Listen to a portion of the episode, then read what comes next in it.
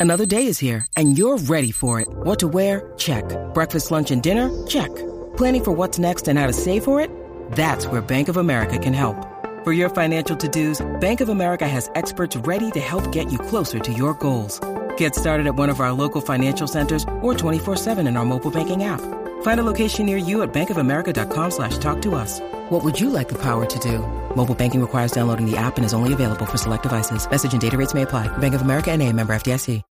When you need mealtime inspiration, it's worth shopping Kroger, where you'll find over 30,000 mouthwatering choices that excite your inner foodie. And no matter what tasty choice you make, you'll enjoy our everyday low prices, plus extra ways to save, like digital coupons worth over $600 each week. You can also save up to $1 off per gallon at the pump with fuel points. More savings and more inspiring flavors make shopping Kroger worth it every time. Kroger, fresh for everyone. Fuel restrictions apply. Dr. Avi Loeb, welcome back to the program. My pleasure. Now, Doctor, the, the Galileo project is moving forward and progress is being made. And there's an instrument on top of Harvard University, the first one, to start collecting data on the sky and perhaps catch a UAP. What does that instrument look like? What are the capabilities of what's on sitting on top of Harvard? Uh, it's actually a suite of instruments. Uh, we are taking a video of the sky in the infrared, uh, invisible light, in the audio, and in the radio. And in the future, we are planning to also add uh, a magnetometer and um, a sensor for energetic particles. And the idea is that this data will be fed uh, to a computer system. We already have the computer and be analyzed with uh, artificial intelligence algorithms that will identify objects in the sky. We already have a, a version of those algorithms, and they could potentially check if uh, an object is a bird, a bug. Uh, these are natural objects in the sky, or a drone or an airplane, other natural, uh, other human-made objects or something else. And of course, this system will learn from experience. The more objects we see in the sky, the better we will get at identifying those objects that look familiar. And then the unfamiliar objects would be of great interest. And the question is, what is out there? The government reports about objects they cannot identify, and the sky is not classified. So we will try to figure it out. And uh, even if we find that all objects are familiar, that would be an important service to the government, to the public, in the sense that we would say, we don't see anything unusual. Let's move on to other pressing issues. In regards to the instrumentation as it is right now, and looking at something like unknown atmospheric phenomena, say plasmas, weird things that can appear in the atmosphere, ball lightning, things like that, that just 30 years ago were in question as to whether they exist, but they appear to. Can this instrument, as far as natural phenomena, identify them? Yeah, we can tell an atmospheric uh, phenomena from an, a real object because we will observe it in many different wavelengths and analyze the data, and we understand how plasmas behave and how uh, actual objects reflect uh, light at different wavelengths. So the more data we have, the better we will get at identifying the objects and including just aerial uh, phenomena that have to do with lightnings. I should say that we are planning to first test the instruments on the roof of the Harvard College Observatory and then move them to another location in the coming weeks where we will test them there until we are sure that they are performing to our satisfaction. And once they do, I mean, these are not ideal sites where we put them right now. It's just to test that they work. But eventually we'll uh, move them, hopefully, within a few months to a location of great interest because there were unidentified objects reported in that location. And that is when we will start collecting data of real interest and analyzing it. And I think it will get exciting in spring 2023 when we will get this this data. Eventually, we'll uh, within a few months hope to release it to the public. It will become open to anyone that wants to access it after we write the scientific papers analyzing it and those papers are peer reviewed so we're following the scientific process we look at it as a scientific experiment and you know, I'm very often asked why not rely on citizen science, on people using their cell phones to take photographs of the sky. And the problem is that if you don't have full control over the instrumentation, you don't know what kinds of artifacts it introduces. And also the cameras on cell phones, they are, have an aperture of just a few millimeters. So any object at a distance of a mile would appear fuzzy. And it doesn't matter if you have a million fuzzy images, it will not clarify the nature of the object. What really matters is to get a high resolution image of such an object. For that purpose, you need a big aperture. And that's what we will use with uh, the Galileo telescopes. We will try to resolve the objects of interest. So it all boils down to the signal to noise ratio. If you have things that look fuzzy, things below the noise, you know, that's not really allowing you to say anything of interest. But once you have clarity, it's sufficient to have one good image to infer the nature of an object. And therefore, it's sort of an analogy to that is there are lots of, um, there is a lot of chatter on Twitter. Uh, but um, if you count those words, they all add up to some noise and they will never add up to the signal that you can find in Albert Einstein's papers. So it's not just a matter of how many devices are looking at the sky, how many images do we have. It's the quality of the data that matters in order for you to identify a good signal in it. And that's what we hope to have in spring 2023 and in later on as we put more of these systems based on our budget so the number of systems that we deploy in many different uh, geographical locations will just be related to the level of our budget. And i should say this is one track of the galileo project. There are two other tracks that we are following for unusual objects near earth. The second one is rendezvousing with uh, an object like uh, Oumuamua that came from outside the solar system and doesn't look like the asteroids or comets that we had seen within the solar system. Even the mainstream explanations to Oumuamua all invoked objects that we had never seen before, like a dust bunny or a nitrogen iceberg or a hydrogen iceberg. So clearly, it was an outlier in terms of its behavior and properties. And we would like to get more data, more evidence about the next Oumuamua. And it's sort of like having a date. We will have a dating app called the Vera Rubin Observatory that will survey the sky every four days in, in the southern part of the globe uh, in Chile. And um, it will have a camera with uh, 3.2 billion pixels so it would allow us to identify objects of interest that came from outside the solar system routinely. We should find an Oumuamua like object every few months. And uh, then we can uh, decide whether to swipe to the left, ignore an object that is not very exciting, or maybe in rare circumstances to swipe to the right. And decide to go and meet that object. And such a mission would cost a, a more than a billion dollars. So it's a very expensive date. But um, we are planning the characteristics of such, such a space mission, and we will uh, hopefully in the future propose it to a funding agency like uh, NASA, for example.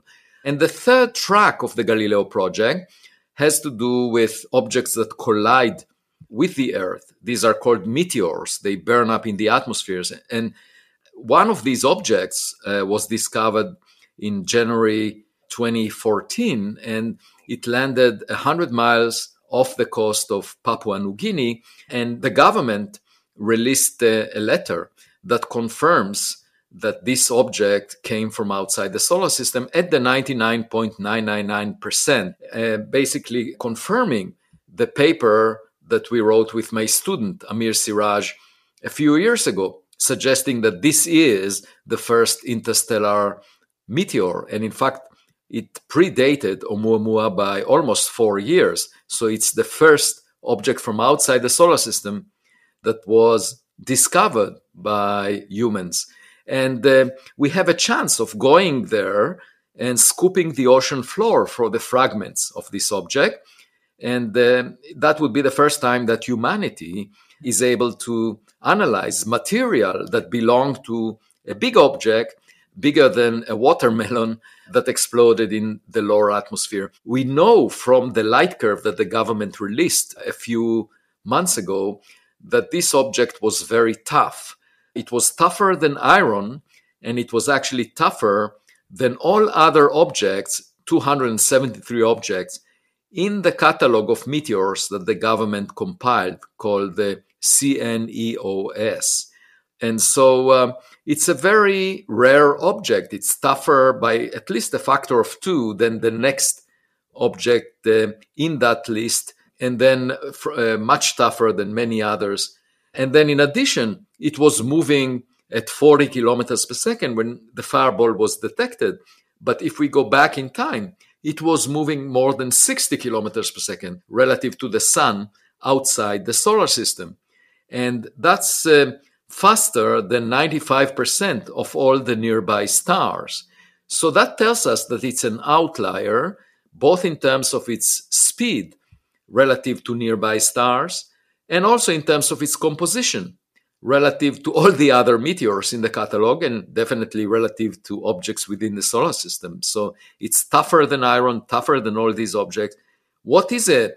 And so the excitement is about the question of whether it's artificial in origin. And we can figure this out by examining the composition of the fragments. We can tell whether it's a, they are part of a rock or perhaps an alloy that belonged to a spacecraft. How do you do that? So you're going to scoop the ocean floor, but what if it isn't magnetic? Maybe it's some other type of metal and that, that you can't just simply pick up.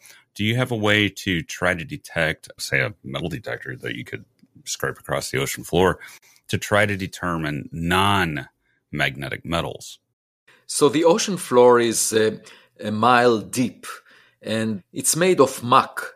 Not much uh, sedimentation at that depth, and not much ha- is happening there. So we expect to find those uh, small pellets that resulted from the explosion of the meteor just on top of the muck. And we're planning to use a sled equipped with a magnet that will basically mow the lawn, go back and forth across the region.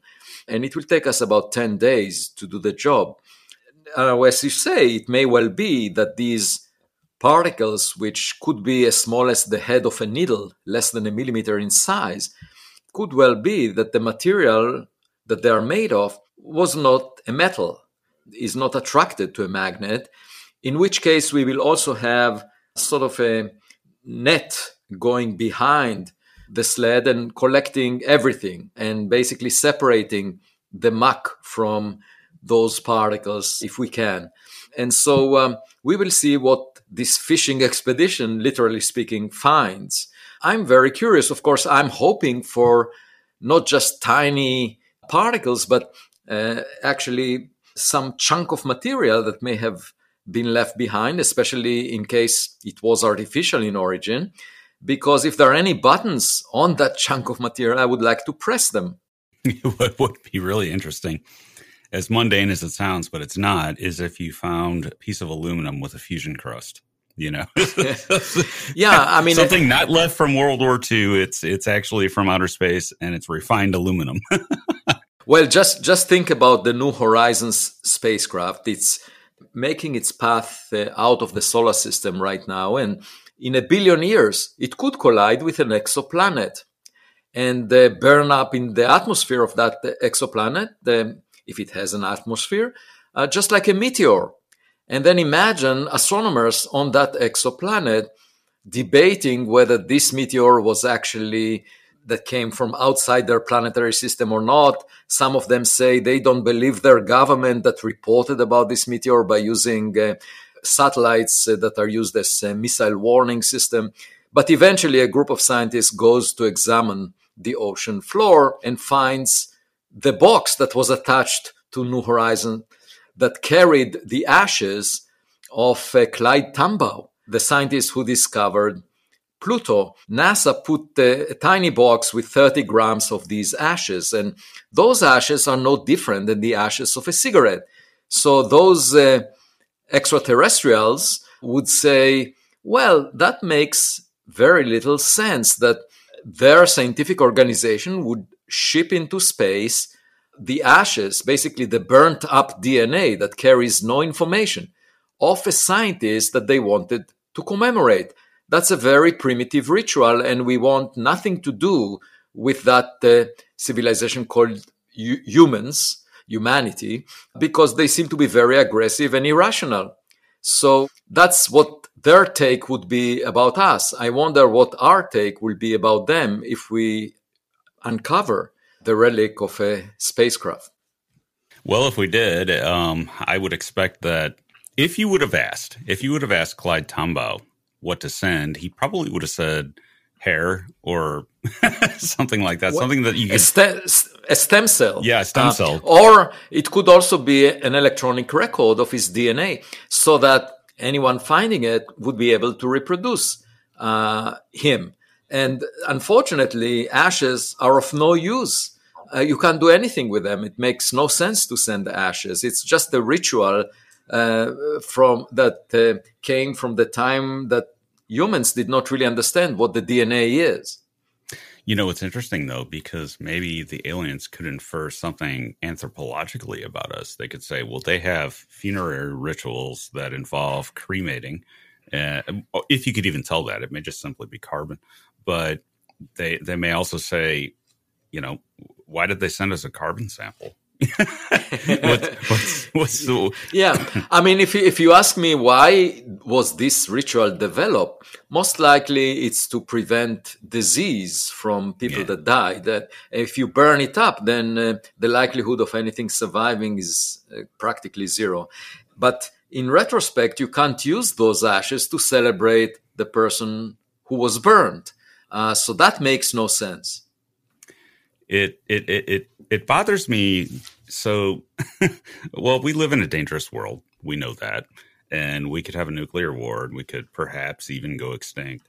And if they find a spacecraft full of ashes, and they look at our planet and it's full of ashes, then what would they conclude?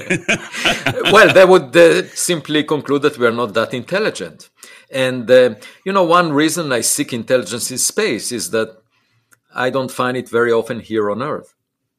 well, we're still uh, precariously killing each other, unfortunately, which you would think that we could have gotten past that by now, but we haven't. Well, um, there is hope in the sense that if we do find evidence for a smarter kid on the block, perhaps it would convince us that we should treat each other as equal members of the human species because if you look at the human history, very often you find a group of people trying to feel superior relative to other people, and um, that is the cause of uh, wars and um, killings and so forth. And uh, that would make no sense if there, there is something out there that is far more superior relative to all of us. And if we saw such a thing, maybe we could think in that mindset as has been pointed well, out many times before. If we see an alien civilization, perhaps then we become the human species as opposed to groups. Yeah, in a way, uh, that's what religion brings. It brings a sense of humility because the because of the belief in a higher power. And what I'm saying is that even people who do not believe in God, once they realize that there is something superior out there, they might behave differently. Uh, you know, uh, there is very small chance that if we find others, they would be at the same evolutionary stage as we are, because the recent technological and scientific advances that we made were made only over the past century, and that's uh, one part in a hundred million of the age of the Earth. So the chance of us finding another civilization exactly at our technological development stage is very small. Most likely it would be far more advanced than we are, let's say a thousand years from now, or much more primitive than we are, the way we were over the past million years before the last century. So, um, uh, if they are primitive, uh, perhaps the only way for us to find them would be to go to the jungles of an exoplanet and search for them. Okay, but that is uh, very demanding because we have to send a spacecraft. It will take a huge amount of time to get there, and then we have to search through the jungle. So that's not very promising. The, the second possibility is that at least one or some of them are much more advanced than we are, in which case our job is relatively easy. They will come to visit us, uh, and they may have done it already. So all we need to do is allow for that possibility and search the sky. And if you think about it, it most, it's most natural that military personnel will identify evidence for unusual objects because they their day job is to monitor the sky uh, for national security purposes. Astronomers are fo- focusing on very large distances. Uh, they worry about galaxies at uh, billions of light years away. So if something passes in front of their telescope, they just ignore it. And they also focus on a very narrow field of view. The James Webb Space Telescope looks out, it doesn't look at Earth. And so uh, it's only the government that is really interested in objects near Earth. And, and, and it's striking that uh, the director of national intelligence talks about objects that military personnel report about that perhaps are detected by our satellites. And then the first two interstellar objects that were discovered, the interstellar meteor from 2014 and Oumuamua, both of them looked like outliers, didn't look like uh, the comets or asteroids we find in the solar system. So, my point is, we only started to look carefully recently, over the past five years or so, and we already see things that are unusual. So perhaps the answer to Fermi's paradox is why don't you look through your window if you're worrying about where your neighbors are? You can't just sit on the sofa and say, Where is everybody? expecting that your neighbors will sit next to you. Now let's take the the three prong approach of the Galileo project, and let's start first with the UAP, and then we'll go to oceanic um, searching and intercepting Oumuamua like objects. But first with the UAP and trying to identify what that is, and maybe figuring out if there's anything there as far as as, as an alien civilization's activities go. What, let me ask you a very vague, vague question, a very vague question, and I want a vague answer. So, when you move the instrument around, do you have a list of areas where UAP activity is hot that you can put this instrument to try to collect data on them? I mean, are you compiling a list of candidate areas that are hotspots for uh, this sort of yes thing? The answer is yes, and um, we will uh, have to select the most promising site. And it's not just a matter of a site that has a lot of reports coming from it. We also need some infrastructure. We need the electricity, internet connectivity, because we need to feed the data into our computers. Um, so there are various considerations that are taken into account. Uh, but the key is that we have full control over our instruments uh, we're calibrating them, we, we understand them. And moreover, um, we are looking at the entire sky at any given location. So we don't need to focus on a small part of the sky. We can look at the entire sky at all times. And then once we identify an object of interest, we could, in principle, use another camera that will just track it and get a high resolution image of it. Um, and hopefully, our artificial intelligence algorithms will be sophisticated enough that after gaining some experience with objects in the sky, they would be able to immediately tell us if there is something unusual out there. Now, what of looking, you know, say you see something at one of these sites and you, you're like, there's something there. What about trying to detect radio emissions or radar from it? We do have sensors for that. Um, now, uh, the philosophy of the project is not to shine anything at the sky, not to be active, but rather passive. And one reason is, you know, if we don't know what's out there, we don't want, want to induce any interaction with it, uh, including if it's a military equipment or civilian equipment. We just don't want to do anything to it. Uh, but uh, in addition to that, of course, if it's a populated area, we don't want um, to to do something that would affect the people around. And um, so our approach is uh, completely passive. And what our radar system, uh, we look at the reflection of um, radio waves from objects in the sky. These radio waves are emitted by radio stations or TV stations, and we will just look for the reflection from objects in the sky without transmitting anything. Uh, and then, in addition, we have an instrument that detects any emission from the object itself. Um, so, yes, we are definitely uh, sensitive to radio emission from objects in the sky. So, at what point, and I know this is highly speculative, but that's what I do, at what point do you try to induce communication with something like this that you you're confident that this is not of earthly origin how do you talk to it? Well that's an excellent question. As i said before uh, most likely it would be representing technologies that we don't possess uh, far more advanced than we can imagine. Just think about uh, humans from a few centuries ago seeing the technologies that we use today. That it would look like magic to them. So so, and that's just a few centuries ago. Uh, think about a civilization that is a thousand or a million years more advanced than we are. Uh, if their probes uh, are visiting us, we won't be able to figure out easily uh, what they're doing.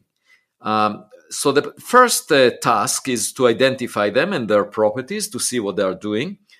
And then I think there needs to be some international organization because it starts uh, being uh, of importance to humanity as a whole as to how to engage uh, with those objects once we find them. Um, it's not clear that the objects that were reported are indeed extraterrestrial. You know, they could be still human made or um, natural. So that's the first thing we need to clarify. But but if we do, for example, read off the label made on some exoplanet, uh, we will know that they didn't come from this earth. And if they behave in ways that far supersede what we can produce, then obviously they represent technologies that are um, more advanced. And at that point, you know, there is no protocol as to how to engage and who represents humanity and what to do about it. I think it will be something that uh, many countries will have to come together and decide what to do and it's complicated because it's just like having a visitor in your backyard. You need to respond promptly and you need to do it responsibly, not uh, to trigger something that would damage uh, humanity. So, uh, nobody thought about this. Uh, uh, the SETI community thought about how to respond to a radio signal, for example, or a laser signal that comes from very far away. And of course, for that, there is plenty of time because it takes that signal, for example, tens of thousands of years to traverse the Milky Way galaxy. So there is no rush in responding.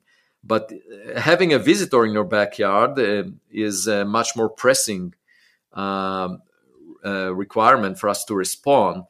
And we have to be careful, of course, uh, not to misinterpret the intention. So I think at the moment we identify an object like that, the first goal would be to uh, trace it as, as well as we can and figure out what information it's seeking and try to analyze that uh, data. And uh, the more we know about it, the better we can decide how to respond. Do you think that it would be best to first send a scientific message to anything we contact, whether it's a radio signal from very far away or a UAP hovering over the ocean, should we send out something along the lines of a okay 1420 megahertz hydrogen line. We send out a signal. And then we send out after that a signal stepping up from that that shows a, a depiction in radio of say the lyman series which is ultraviolet but if you see it in radio it obviously is artificial. A scientific signal that any scientist in the galaxy will recognize may be the best way to begin a communication. Do you agree or disagree? How do we talk to this? No, I, I don't. I don't think that's necessarily a good idea because if there is a large technological gap, if uh, that technology, as I said, uh, is much much more likely to represent uh, a civilization much more advanced than we are, then um, anything we do is completely irrelevant. Uh, just imagine ants on the sidewalk. They can decide about a protocol, how to signal uh, to people passing by something. But if a biker, um, you know, rides along that sidewalk, the biker wouldn't care less about the signals that the ants are trying to relay. Um, the biker may actually go over some of these ants, uh, being careless. Uh, and also, it doesn't really matter which crack in the pavement those ants occupy. So, national borders are completely irrelevant. And it all depends on the blueprint of those devices that we might find. What, what are they trying to seek? What are they trying to accomplish? One possibility that you can think of is these are self replicating devices. They were first envisioned in 1948 by uh, uh, von Neumann, uh, John von Neumann, the mathematician physicist, who talked about self reproducing automata. It was a thought experiment, and he was thinking about systems that can replicate themselves, uh, even with mutations, uh, in the sense that the information they pass from one generation to another uh, could change as long as the rep- the device that replicates that information remains constant. And he came with the idea before uh, the double helix structure of the DNA was discovered. So he actually uh, realized an idea that that you can find in nature. Um, uh, and uh, uh, uh, when the DNA structure was um, understood, then it became clear that, in fact, um, there is an example of those uh, self-replicating systems and in our genetic uh, material and uh, that replicates cells. Um, and but you an interesting question. I mean this this is terrestrial life. Um, could we generalize it to uh, from natural selection uh, of um, evolution uh, to technological selection, to space, interstellar space. Is it possible that there are devices that were manufactured by another civilization that can replicate themselves just like uh, the DNA does it, uh, but they are, you know, made of uh, technological equipment that was designed to behave this way and is using the raw materials that such devices fra- find on on an exoplanet. And even if they're propelled just by uh, chemical rockets, they can traverse the entire Milky Way galaxy in half a billion years. And uh, that means that within a billion years, they can replicate exponentially. And uh, in principle, every habitable planet in the Milky Way galaxy could have some of those uh, in its atmosphere.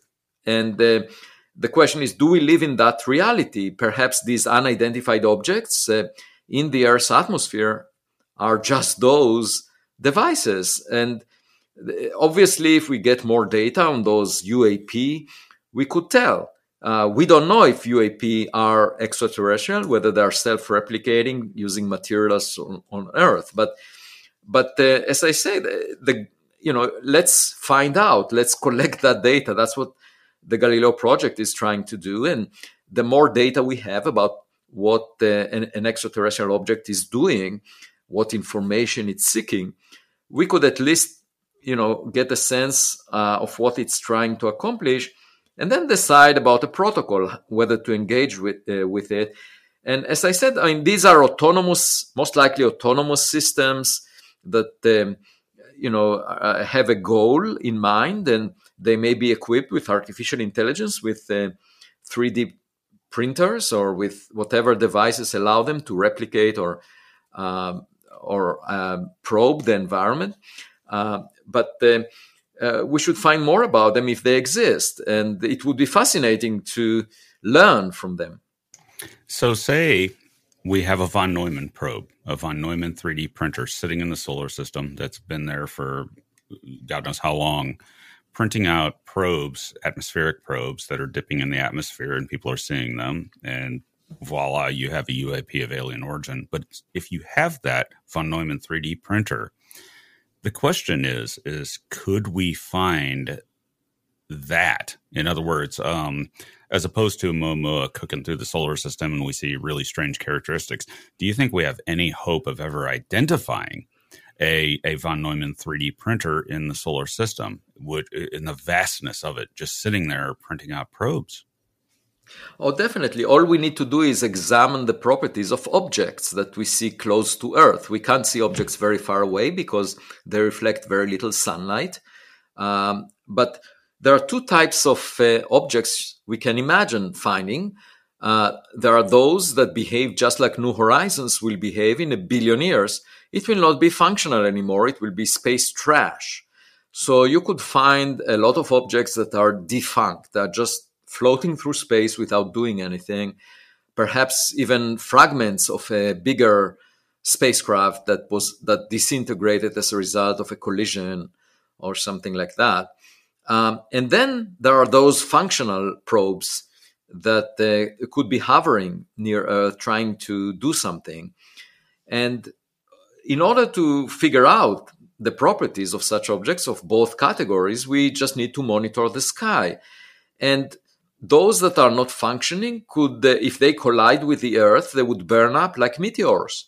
So here is a, a possibility for the interstellar meteor. It was some uh, artificial equipment that was not functional anymore.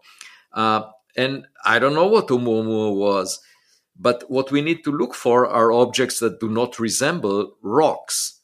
And what happened with Oumuamua is that um, it exhibited qualities that are not shared by rocks we had found before. And so my colleagues in the mainstream said, okay, well, it's a rock of a type that we've never seen before.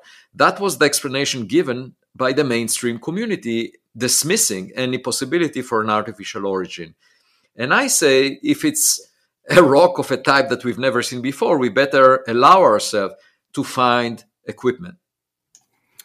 The idea of a rock of interstellar origin of a type we've never seen before, which it, it seems to be metallic, you know, the way it held up, is in itself absolutely astonishing.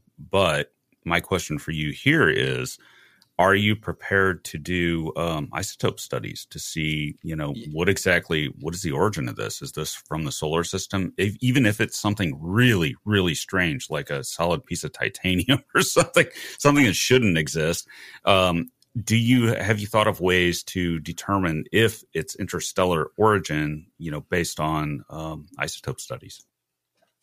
Definitely. So the moment we will collect uh, those fragments we will uh, study them. And uh, my goal is to keep it a scientific project. I was approached by various people who asked whether they can commercialize this uh, expedition, and I um, declined uh, because I want the fragments to be available in a museum or university to any scientist worldwide to analyze them uh, later. I actually also spoke with the curator of the Museum of Modern Art in New York City, and she said that I should she would be delighted to put uh, those fragments uh, on the exhibit because it may represent modern art, especially if it's artificial in origin.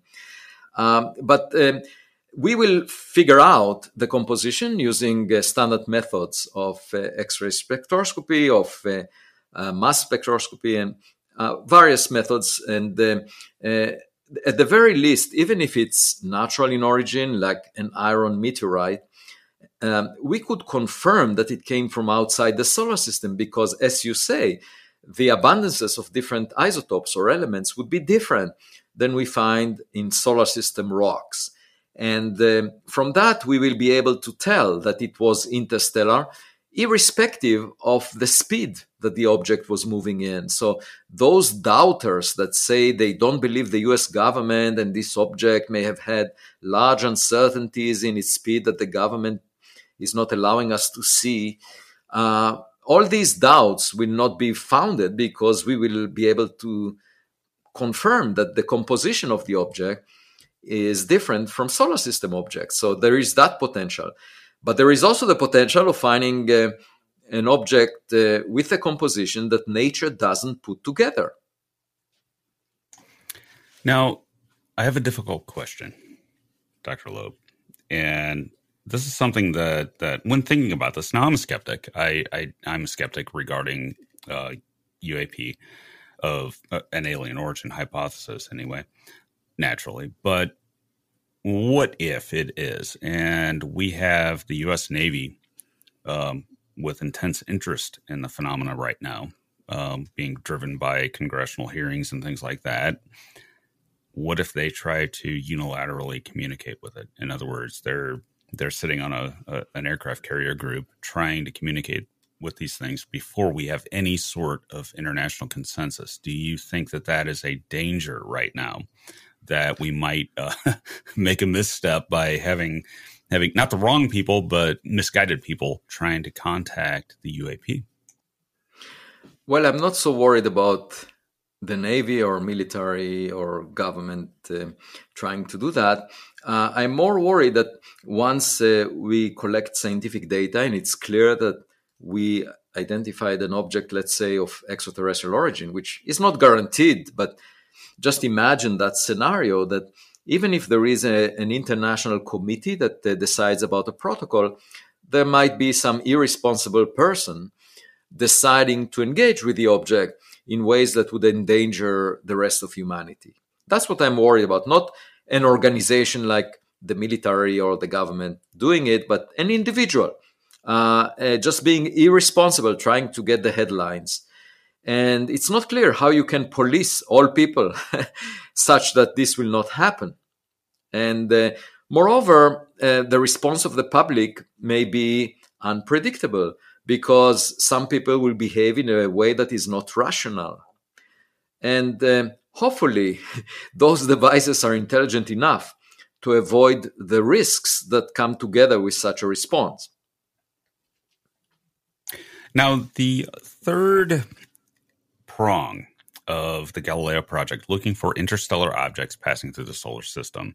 And of course, obviously, the Vera Rubin Observatory is going to be of uh, great importance here. But if you see a population, so we see Oumuamua, and Oumuamua is clearly very strange, whatever it is. And we have two options here. Either we'll see a population of them, and we say, well, we have some kind of new object, whether it's of alien origin or not, but we have some kind of a new object. But what would the connotations be of not ever seeing anything like Oumuamua again? In other words, it becomes a wow signal. Right. So um, that really depends on what the nature of Oumuamua was, because you can think of two scenarios. Suppose there are artificial objects out there uh, one scenario is that they target the habitable region around stars, the region where life may exist, because they are seeking information about those forms of life that may exist around each star. And in that case, those probes will be on plunging orbits, orbits that go head towards the star and get within the habitable region around it. And uh, for any object that you find within the habitable region, you can calculate how many were sent from far away towards that region. Okay, given the travel time, given the, the amount of time that you were looking. Uh, another scenario, which is very different, says let's imagine those probes just floating through space with no intention. And then they have a uniform distribution and random directions of motion. And then you find one of them by chance within uh, the region that the Earth uh, covers as it moves around the sun. Now, you might say, okay, so how different are these scenarios? It turns out, since the solar system is a hundred thousand times bigger than the Earth Sun separation, the volume that it occupies is 10 to the power 15 times bigger than the volume of the region that the Earth circles around the sun. which is roughly the habitable region. So that means that there should be 10 to the power 15 more objects in the second scenario compared to the first scenario. Uh, if you just randomly uh, find an object in both scenarios. And that's a big factor, 10 to the power 15. And in fact, the interpretation of Oumuamua as a natural rock of a type that we've never seen before uh, has uh, requirements for the total mass that is ejected in such objects from stars that is quite unusual. We wrote a paper a decade before Oumuamua was discovered uh, where we tried to forecast how many interstellar objects should be out there. And uh, the number was much, much smaller than the number implied from the detection of Oumuamua. We thought that nothing will be found. But then Oumuamua was found, so that revised the population upward to a very uncomfortable level. Uh, most models for planetary disks cannot accommodate such a large population of interstellar objects. You need more than an Earth mass of such objects ejected uh, from every star, and that's a lot. Uh, and um, uh, so the alternative is these are probes that are directed into the habitable zone. Then you cut down the amount of mass that you need to eject or the amount of production of such object uh, by a factor of 10 to the power 15. So uh, it all depends on what these objects are. My question for you now is much more earthly. And say, for example, you start collecting data on UAP and you begin to suspect that this might be the actions of a nation state and that we're someone recently uh, commented to me that you know it's like a cat laser, you know, a, a, cat pointer that that you can drive animals crazy with, and it can, you know, light can defy the laws of physics seemingly if you have a beam of light and things like that. If you begin to suspect that you're seeing some top secret technology, a spoofing technology from another nation state, given the openness of the Galileo project, do you just throw that out there publicly or do you warn governments? Um, what do you do well, if you start to think you're seeing something top secret from another nation state? Well, I actually met uh, Avril Haines in the green room of the Washington National Cathedral before we went on stage uh, back uh, in November 2021. And um, I made a promise that anything uh, that appears to be human made. You know, I'm happy to deliver it straight to uh, DC, Washington, uh, for those who are interested in it, because for us it's not of great interest. Uh, and the same I'm happy to do with anything that looks natural. Uh, if we have a high resolution image of a bird, I would be glad to deliver it to a zoologist. I have no interest in that. So uh, we focus on something else. And because that's a subject of uh, great interest to astronomers, to scientists more broadly, and to humanity at large. And uh, anything to do with humans uh, is not very interesting to me. I mean, uh, it could represent technologies that we don't possess, maybe some adversaries have, but the point of the matter is that in a decade or two, these technologies would would re- be regarded as old fashioned. So it's not of Uh, interest to me. It's of course of interest to intelligence agencies, and I would assume they know more than me about what what's out there that is human made. So they would never speak to Congress about objects they cannot identify if they had the suspicion that humans made them. Yeah, which is interesting in and of itself. Yes, that thought has occurred to me. Now, you have written in the past on the idea of searching for technosignatures signatures close by in the context of looking for city lights, you know, artificial lighting on exoplanets at say Proxima b, you know, close by. If we were to find some kind of a signature like that, that uh, was very close, you know, next star system over, that would, statistically speaking, suggest a population of alien civilizations that's enormous. You know, someone has populated the galaxy if they're that close. Not necessarily, but it, would suggest it. So if we did find something like that, do we have to start asking questions about prior technological civilizations on Earth You know, I mean, could it be something that came from this planet as opposed to something from another world, you know, another uh, star system entirely? Well, this is a question worth studying, uh, irrespective of us uh, seeing anything out there.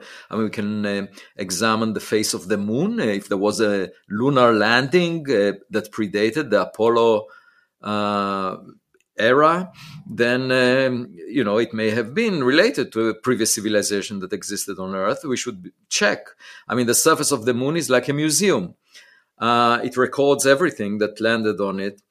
Um, but uh, regarding lights, artificial lights, uh, about a decade ago, um, we visited uh, with a colleague of mine, Ed Turner from Princeton, uh, there was a conference in uh, Abu Dhabi when NYU celebrated the, their new campus there, and uh, we went there, and uh, there was a, a tour, and the tour guide bragged about the fact that Dubai can be seen Uh, all the way from the moon. Uh, it generates so much uh, light that you can see it from the moon, and that inspired my colleague and me to ask the question uh, if we were to use the deep images of the Hubble Space Telescope and now the Webb Telescope, you know, what can we see and how far away in terms of city lights? So we found that you can see a city like Tokyo all the way to the edge of the solar system, out to the Kuiper Belt. So if there was a city like that on Pluto, or if you had a spacecraft that generates as much light as Tokyo, then uh, those deep images that the Webb generates could reveal those uh, lights. Uh, and how would you be able to tell that it's actually artificial light source rather than reflection of sunlight? Well, it's very easy. Uh, even if they have exactly the same uh, spectrum, um, as the object uh, changes its distance from the sun, reflected sunlight fades away uh, inversely with distance to the fourth power, uh, whereas uh, a source of light, like a light bulb, uh, fades away as inversely with distance squared.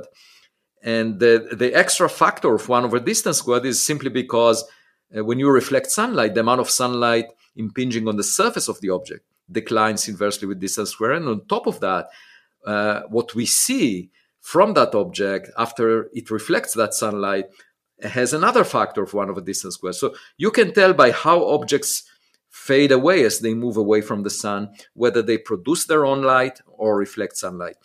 And when I asked uh, uh, a scientist from Caltech called Mike Brown, who discovered many objects in the Kuiper Belt, I asked him, Did you ever check how they change their flux as they move away from the sun. Uh, does it decline inversely with distance to the fourth or distance squared? He said, Why should I check? It's obviously inversely with distance to the fourth. And so that illustrates the way astronomers often think. They think they know the answer in advance. And here I was talking with an observer. And that, uh, well, Mike Brown, that's uh, Planet Nine as well. You know, the idea that maybe there might be something else out there. Um, yeah. Planet. So a year a year later, he came up together with Konstantin Batygin, who used to be a postdoc next door to my office. Uh, they came up with a suggestion that maybe there is an unusual object called Planet Nine out there. Uh, but what I'm saying is the vocabulary of what is called unusual really is on the eyes of the beholder. For example, you know, uh, we don't regard birds as unusual. We see birds all the time, and people have been seeing them for millennia. But only uh, uh, about 120 years ago, uh, the Wright brothers were the first to imitate how birds fly. And before that, humans never uh, did what birds do. So even though it looks unusual, birds are actually quite extraordinary if you think about it, that we were able to um, imitate them only a century ago. And uh, to me, that illustrates the fact that what people regard as ordinary or extraordinary is really uh, a, a psychological matter. And Uh, and many times we put blinders. We don't look because we assume that we know the answer in advance. So anything in the sky must be a natural rock. Any object in the Kuiper belt must be reflecting sunlight. And my point is, let's just be open minded and check because we might be surprised. Uh, and that may provide an answer to Fermi's paradox. Avi, do you think that in the current climate, whether it's radio astronomy or any other search for extraterrestrial intelligence, do you think we would miss it if it was right under our nose in the scientific community just because we perhaps might be too skeptical? Yeah, I do, um, except I'm trying to change it.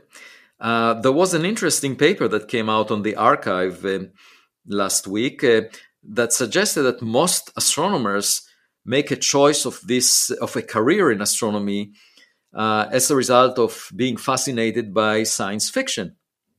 Uh, that was a surprise to me because I don't like science fiction. I like science and I enjoy fiction, but I don't like the marriage of the two because uh, the storyline very often violates the laws of physics.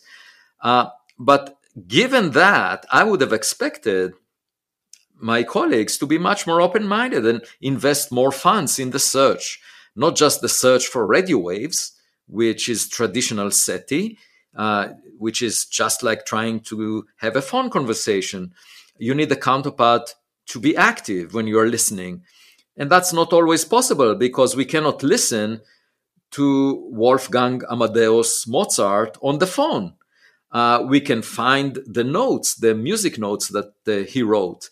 And in much the same way, we can find objects that were launched into space by other civilizations, but they may be dead by now because most of them existed billions of years ago. And so the traditional SETI is not the full story. It's also not necessarily the best way to find evidence. It's better to engage in interstellar archaeology, looking for objects that are relics of civilizations that died by now. And what I find is hostility towards that engagement, towards that search. And currently, the Galileo project is funded by private donations. I think it should have been funded by the traditional funding agencies, just the way we uh, are funding the search for dark matter. We have been searching for decades. Billions of dollars were invested. We haven't found it yet. Uh, so if we will invest billions of dollars in the search for technological equipment from other civilizations and not find anything within a few decades, we'll be at exactly the same point as the search for dark matter is right now. And so what I'm saying is, given the fact that the public is very interested in this question, the apparently the government is very interested, and that a lot of astronomers made this career choice by being fascinated uh, by science fiction, it would be just natural for us to engage in this search. And I'm trying to change the intellectual culture such that this would be acceptable and not ridiculed. Now, my last question for you, Dr. Loeb, um, is in regards to results from the Galileo project early on, that there are papers in the works. And I'm not asking you to talk about the papers or anything like that, but is there science that we can look forward to being done that will um, come out soon when they publish and that we can chew on and start to you know sort of gain a uh, gain a perspective on what's going on behind the scenes scientifically. Yeah so those uh, papers that represent the first year of the galileo project they summarize the suite of instruments that were developed uh, and provide technical details about what we're planning to do with them including the computational aspects of the project, but they do not yet discuss any data because we haven't obtained it. That will be the goal of the second year of the Galileo project. So hopefully the next batch of papers will have data and analysis of data. And I would be delighted to speak with you again when that comes out. No, of course. Now, other instruments. Um, are you planning other instrument packages to be distributed around and collect data from multiple points? Yeah, so we uh, might. Uh, we purchased already a magnet magnetometer that measures the magnetic field of objects in the sky, and uh, also um, a counter for energetic particles. Um, and um, uh, our audio system uh, is sensitive to um, wavelengths that uh, uh, go outside the sensitivity of the human ear. We go all the way to long wavelengths, uh, which is called infrasound, um, wavelengths of a few kilometers, um, and uh, also to very short wavelengths that are called ultrasound. But I should say that the human ear was selected uh, such that it will identify threats. Uh, and uh, we are sensitive to those uh, wavelengths that are most relevant for survival. So, very short wavelengths of sound waves damp, dissipate across short distances in the atmosphere. And so you can't really hear anything from far away that would warn you in advance of a threat. Um, and very long wavelengths do not carry much information. So it's interesting that natural selection uh, basically uh, dictated the sensitivity of the human ear. But within the Galileo project, we have sensors that go way outside of it, and we can listen to the entire spectrum. And uh, we shall see what uh, that system is already working and collecting data. Uh, it also can warn us if there is anything, anyone coming close to our system of sensors because we are recording everything all the time. Amazing. I can't wait to see the results. All right, Dr. Loeb, thank you for appearing with us today. And I wish you great luck. And I am very, very keenly interested in seeing what the Galileo project turns up in its second year. Thank you so much for having me. Dr. Avi Loeb, welcome back to the program. My pleasure. Now, Doctor, the, the Galileo project is moving forward and progress is being made. And there's an instrument on top of Harvard University, the first one, to start collecting data on the sky and perhaps catch a UAP. What does that instrument look like? What are the capabilities of um, of, of what's on sitting on top of Harvard? Uh, it's actually a suite of instruments. Uh, we are taking a video of the sky in the infrared, uh, in visible light, uh, in the audio, and in the radio. Um, and in the future, we are planning to also add uh, a magnetometer and um, a sensor for energetic particles. And the idea is that this data will be fed uh, to a computer system. We already have the computer and be analyzed with uh, artificial intelligence algorithms that will identify.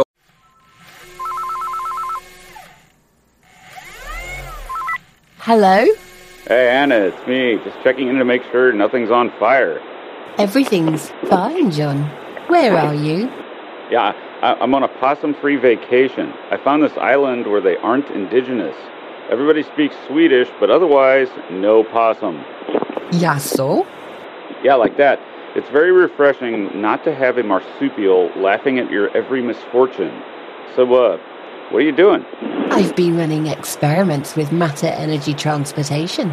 I believe it's possible to collapse the opossum's wave function just by looking at him, and then capture his said collapse in a matter field I fashioned from old CPU fans. Did he just say what? Just, uh, wait a minute. So where's he gonna go? Oh, hold on quantum non-locality. He could he could end up anywhere. What? Hey, why are you holding a plastic spork and a bottle of pepper spray? Everything's back to normal.